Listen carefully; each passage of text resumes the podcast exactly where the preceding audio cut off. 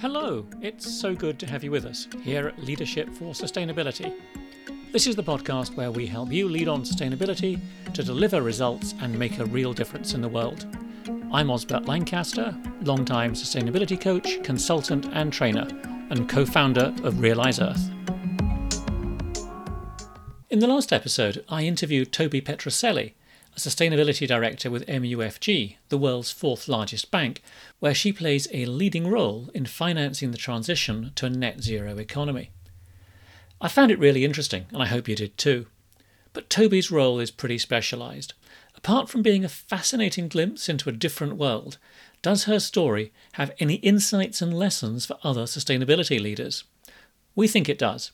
So I got together with my good friend and Realize Earth co-founder Morag Watson to discuss my interview with Tobi and to draw out some of the insights and opportunities. Morag, it's great to have you on the show for the first time.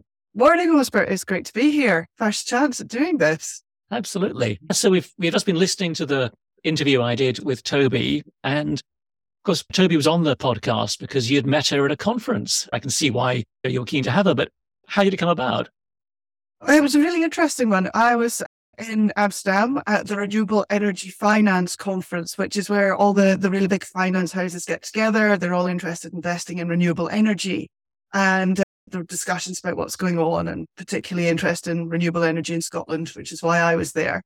And I got chatting to Tobi over lunch. I was really surprised to find that actually her job title was really different from everyone else in the room. She was sustainability rather than investment. And we got talking. I just found her story really interesting. So I thought it'd be one that people might like to hear. Well, it was a great choice. One of the things I was really excited about hearing Tobi talk was the fact that here's this massive finance house that is, you know, apparently got like it's part of its core strategy is to help their clients to decarbonize and to transition to a net zero economy. We know there's lots of stuff going on behind the scenes that we don't know about unless you're in that field. But I think it's just, it's just so exciting that that stuff is, is happening. I absolutely agree. And what struck me, both from when I first met Tobi and, and from listening to her talk in the, the podcast there, is my experience with sustainability is people can often get ideas in their head about who will and won't care about it. And there can be a stereotype that, you know, finance people who, you know, Tobi is literally working for an institution that is investing trillions of pounds, and then it's very cool and it's very clinical. And then when you speak to both Tobi and hear about what she's saying, you, the word passion, she actually uses it. They're passionate about what they do and they care, and they're, they're really driven to make a difference in the world, which for me really sort of counteracts that stereotype of what people can have of high finance. And it plays very much to, you know, something that we at Realize Earth are really committed to, that the majority of people do care, that they are, they want to make a positive difference in the world, and given the opportunity they do. And that's one of the things that really came through for me in the interview. Absolutely. Yeah. And the other thing I thought was sort of obvious in a way, but here's this organization that recognizes that actually its biggest impact comes from its, what it can support its clients to do. And she talks about this quite a lot later on about, you know, working with oil and gas and coal companies. And it's like a lot of people go, no, we're not going anywhere near that. But interesting, you know, that it's about working with the clients. It's not about fussing about recycling in the office, which I think a lot of, I mean, yeah, okay, we're, I'm sure most organizations are beyond that. But it's like, actually, for so many organizations, that biggest impact does come from how they can support their clients to make progress and try, you know, be part of that transition as well. Absolutely. And if we look at that diagram of the sustainability journey, those top ends where you start building partnerships to collaborate, to, to be more in that regenerative, positive impact on the world space. Yeah, that's really coming through in what Tobi's talking about there. And again, the idea that's coming through from her conversations that it's not either the bank trying to persuade the client or the client trying to persuade the bank. It's again that that piece of finding that common ground, finding that place of what they, they both care about and where the overlap is there. The other thing that came through to me is often when I'm speaking with people in the sustainability space, it can split into two. There seems to be a very technical, technological, science-driven approach, which is very much about the metric and the numbers, which is definitely needed. And then that approach that we work much more with people on, on that sort of social networking, finding common ground with people and moving things forward through dialogue. And again, what came through very clearly for me from Tobi is how that blended together in their organization, that it wasn't an either or. And she talked about, you know, using A I to gather data and do analysis, but then using that as the basis for a conversation of how you discussed with the client and moved things on. And for me, that was a really interesting way of how you leverage the power of both of those things. Yeah, I thought that was great. I guess the other thing, the changing regulations around reporting and being listed on stock exchanges and stuff like that. I mean, that's not my field at all, but I was aware that there's a lot more going on in Europe than, you know, than, than in America on that. And the fact that she talked about, you know, the, these changes that are coming coming through at the Securities Exchange Commission that are really going to be changing the operating environment for companies and really sort of bringing the companies that are perhaps waiting to see which way the wind's blowing, or like they're only going to jump when it's required. That that's really shifting. We spend our time very much working with the organizations more at the beginning of that innovation curve, the early adopters, not so much the innovators and the startups, but those early adopters that say, well, yeah, we want to do this. How can we do this? Is very much where Tobi is. But those changing regulations and are bringing more organizations into that. And they're going to be much more on a sort of, we need to respond to this and pick that up. Yeah, definitely. That ratchet effect. You know me, Osbert, I am a policy nerd. This is the space that I work in, trying to get those changes in government policy and the rules and the regulations and so on. And it can often feel like a, a really dry thing to do. You're, you're literally putting words on paper, and you often wonder if it has any real difference in the world. But then to hear it coming back in this way of how it's a, a real powerful driver for others. So I know with the, the people that we talk with and, and work with in this space, we are a mix between the people who are doing that, you know, at the forefront, pushing forward action, and, and people who are, you know, trying to write the regulations. And, you know, to see that coming through in the ecology of how this works. And for me, you know, thinking back over what I've done with the sustainability work that I worked on, some of the policies that we were dealing with, you know, the, the U N stuff that was originally was coming through, you know, what was that, about two thousand five, two thousand six, and being able to, to hook on to that and then get action going in your organization as a response. And as we're seeing more actions taking place in banks, and if the banks weren't interested in doing things, it wouldn't be possible to push those regulations further. And I think that's a really important thing for all of us to bear in mind when we do this work. Great phrase from Joanna Macy. Sometimes it feels like what you do is a drop in a bucket. And she said, flip that, it's a drop for the bucket. And when I think of all those things that people have been doing, and it might not seem like a big change to them, all coming together into this wider space and seeing this, you know, societal change beginning to happen, that can really give power to people like Tobi. That's that's a really important thing for me to bear in mind, and something I would encourage others to do as well. So something that struck me, Osbert, and I wondered if it, this struck you as well, really, really interesting thing that Tobi said, which is there's enough innovation on the table that can get us to twenty fifty, which, you know, talking about that, that net zero target, achieving net zero, it just needs to be financed. That's very firmly my view too. We know the solutions. We're not waiting for amazing new things to be invented. We can get most of the way there with what we've got already if we just mainstream it and really push it. I've heard that again and again in different forms for twenty years. I think what's really shifted over that period, though, is that if we'd been having this conversation twenty years ago, that we'd been doing all these things twenty years ago, the whole journey would have been so much easier. There's such a need for it to be all in now. But the real thing, I think, is that there's so much to be done now. Let's just get on and do it. Tobi's coming at this from a financial point of view. Funding needs to be in there. But there's other things as well that need to be changed, need to be done. And waiting for the perfect solution, waiting for the new technology, waiting for everything to line up, that's not helpful. Let's do it. The phrase that comes to me in this one is don't let perfect be the enemy of progress. And yeah, absolutely, things aren't perfect. And yes, we could improve them, but no, I, I completely agree. The tools are out there. Pick them up and start using them. And it's something that also really, really, I find very heartening whenever I'm having conversations with people. You know me, Osbert, I'm a total nerd. I always love to find new ideas. And just the level of knowledge and expertise that's out there. And every time I've gone looking for a solution for a problem, sooner or later, somebody has probably invented it somewhere. So often it's like digging out those solutions rather than the idea they don't exist. But the one other thing that Tobi talked about, which also really excited me, in a slight contrast to, to saying we have the tools on the table, is also that dollars being spent in innovation hubs.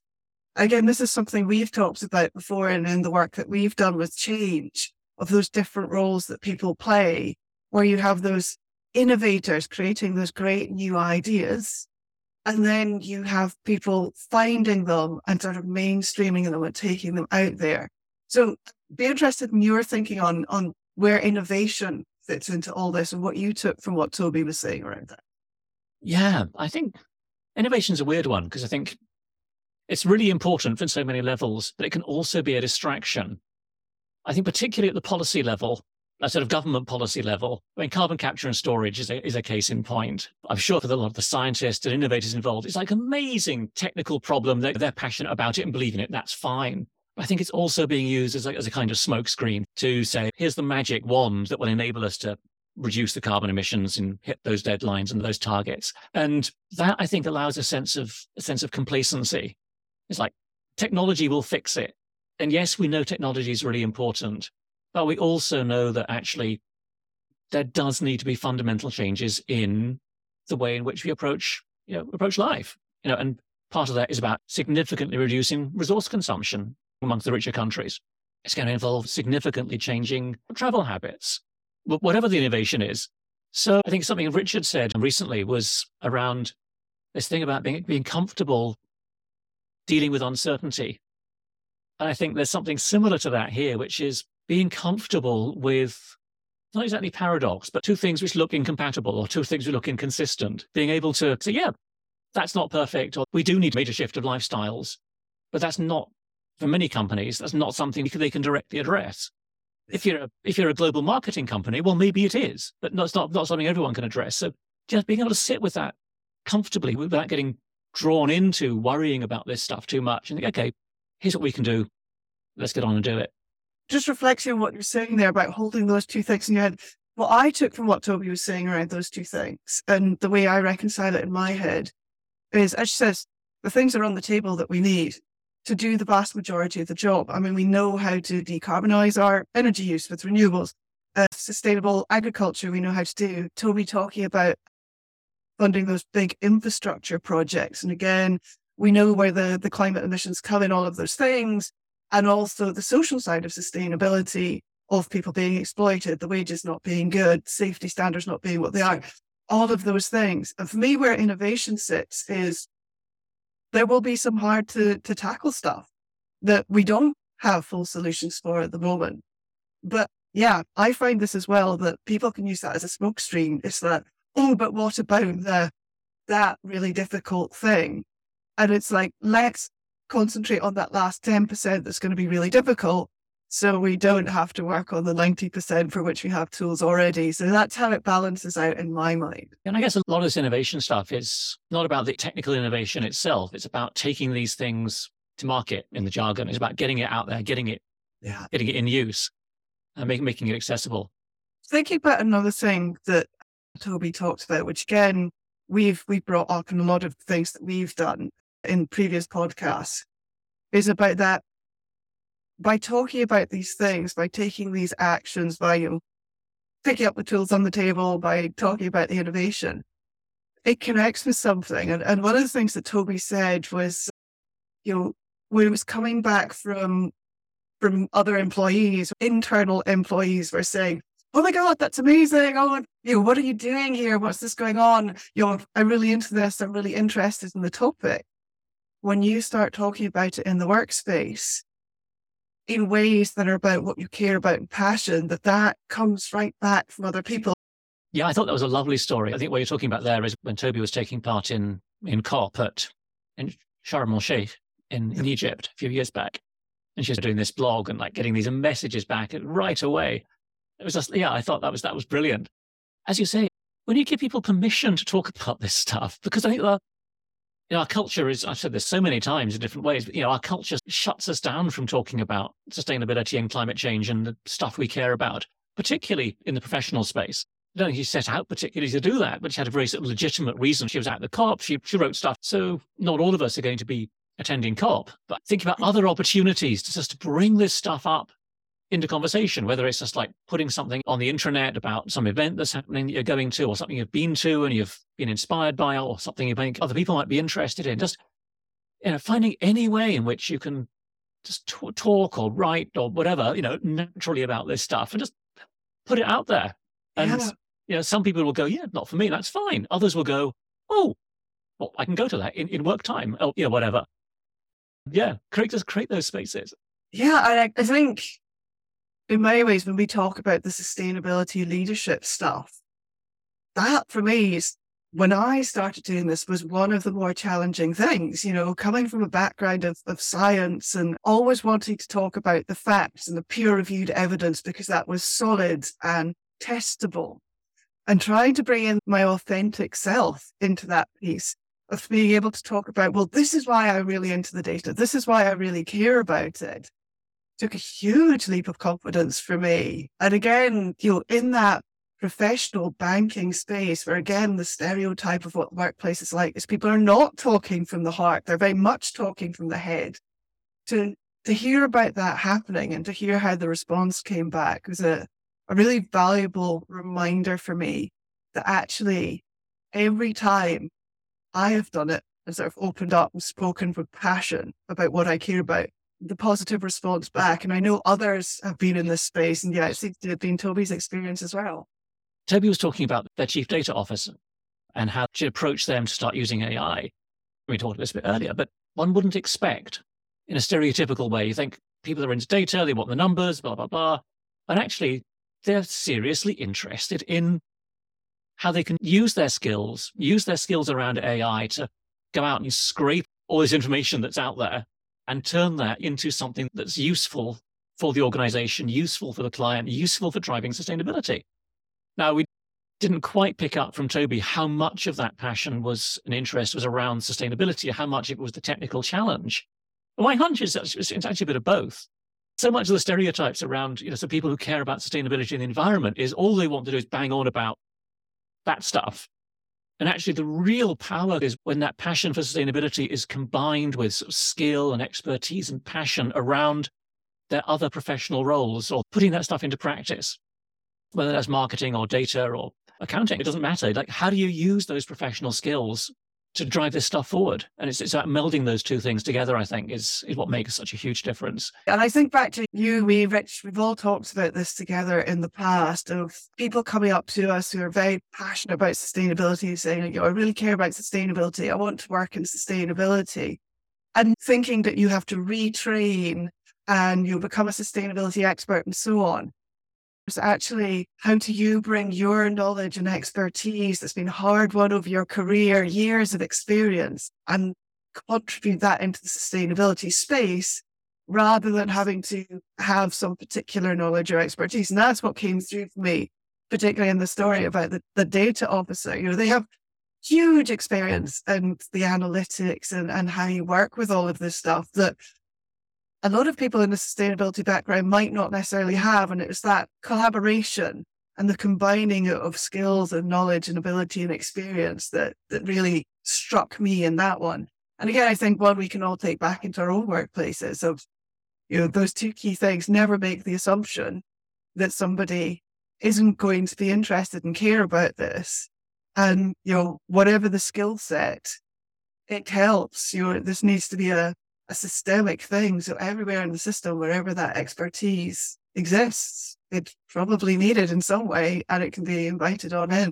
So the other thing I wanted to pick up, I just loved her story of her professional journey from starting out really young, helping develop those passive houses for this rich business person and then getting involved in learning about policy. And it's like, what a journey. That thread that runs through all of that. She wanted to be part of this narrative about creating businesses in a world that was better and more sustainable. It's so exciting to hear people's stories about why they're doing this stuff and what's inspired them. And the fact that people are doing this because they seriously care about it. We don't always hear about that. We hear about people talking about, yeah, we're doing all this great stuff and it's good for the business. So often all that personal concern and passion and, and care and angst and well, this stuff gets, gets stripped away. So it's, it's the rational coming through all the time. It's taking us back to this idea that there's no point in doing anything unless there's a rational reason for it.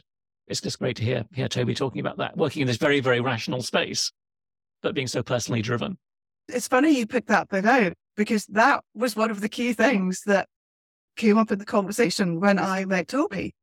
Think about things we talk about in, in sustainability and, and driving that progress. The first place is finding common ground with others of, you know, shared concern. That has quite often been that little spark, that little catalyst that has led to, to really useful collaborations in the future. And again, we talk about stereotypes across so many different professions that people might think are, are very logic driven. Once you ask that question, that passion, that care, that, that inner fire that people have that drives them forward so often comes out. And it's, you know, that real human side of ourselves that we bring to what can, you know, be very head-driven workspaces, but the heart is always still there. Yeah, that, that, and there's something else on there, which has just really occurred to me here, is that these, it's fascinating to hear these stories and we can sort of analyze them or whatever, but actually what they're doing is sharing these stories.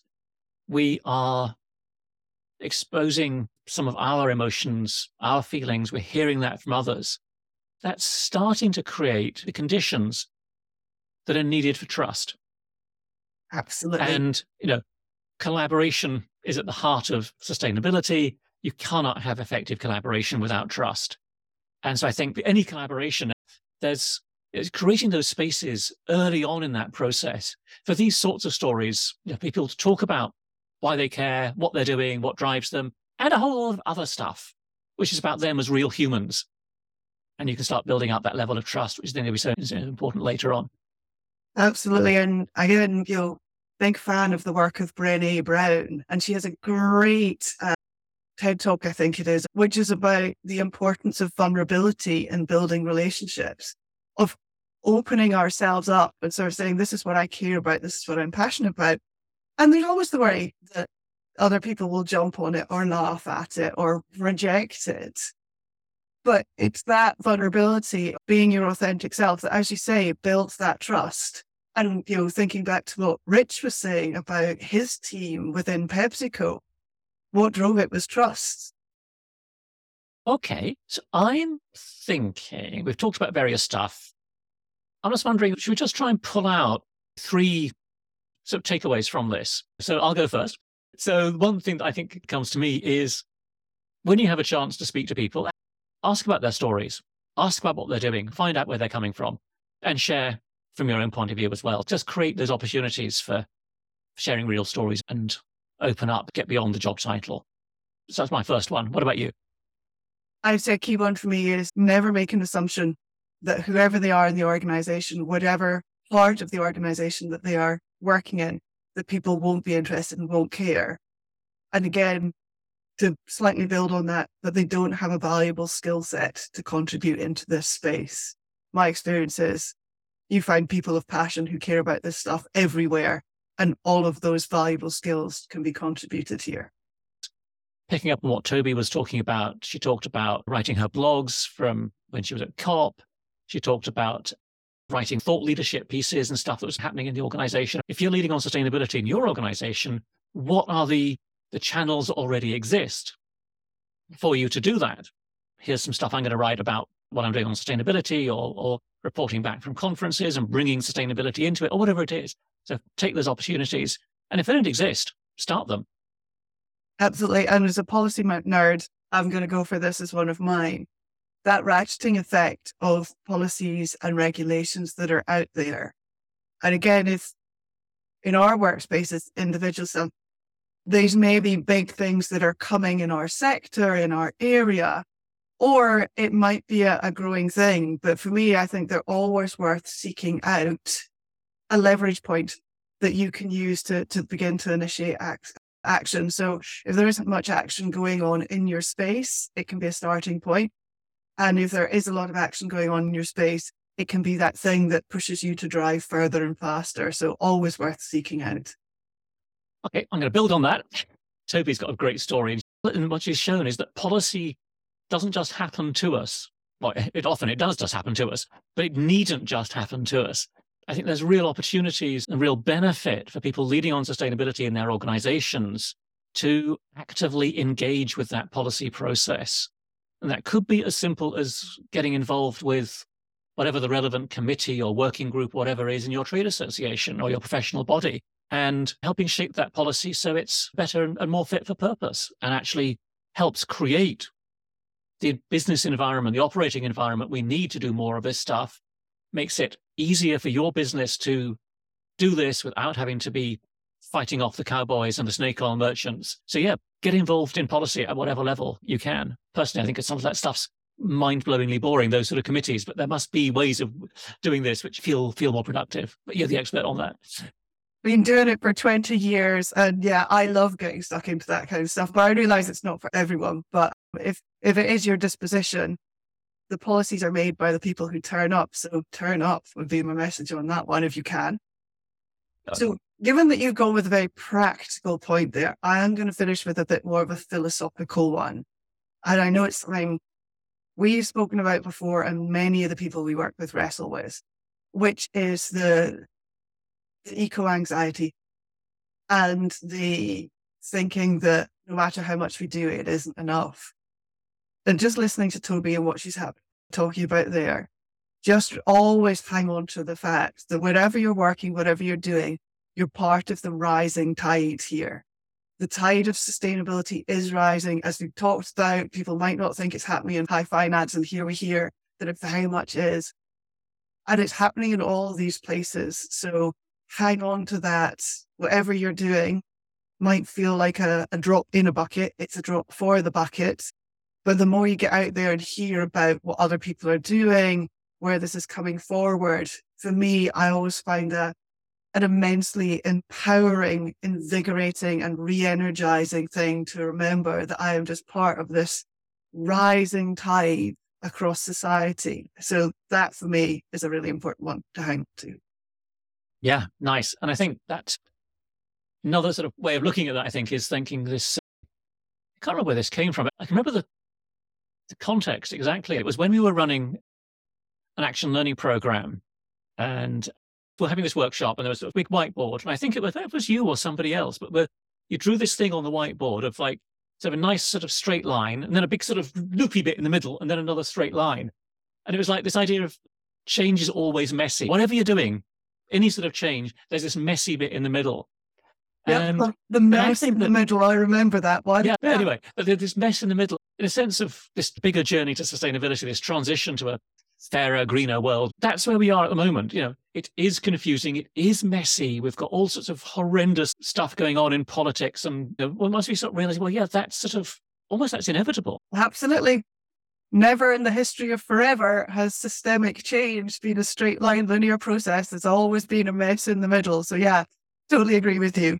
Being comfortable with ambiguity, uncertainty, things changing and a dynamic system, but knowing that as you intervene into that system, each intervention changes the system. And the more sustainability interventions, the more that sort of tumbling, tangled web of change pushes in a particular direction.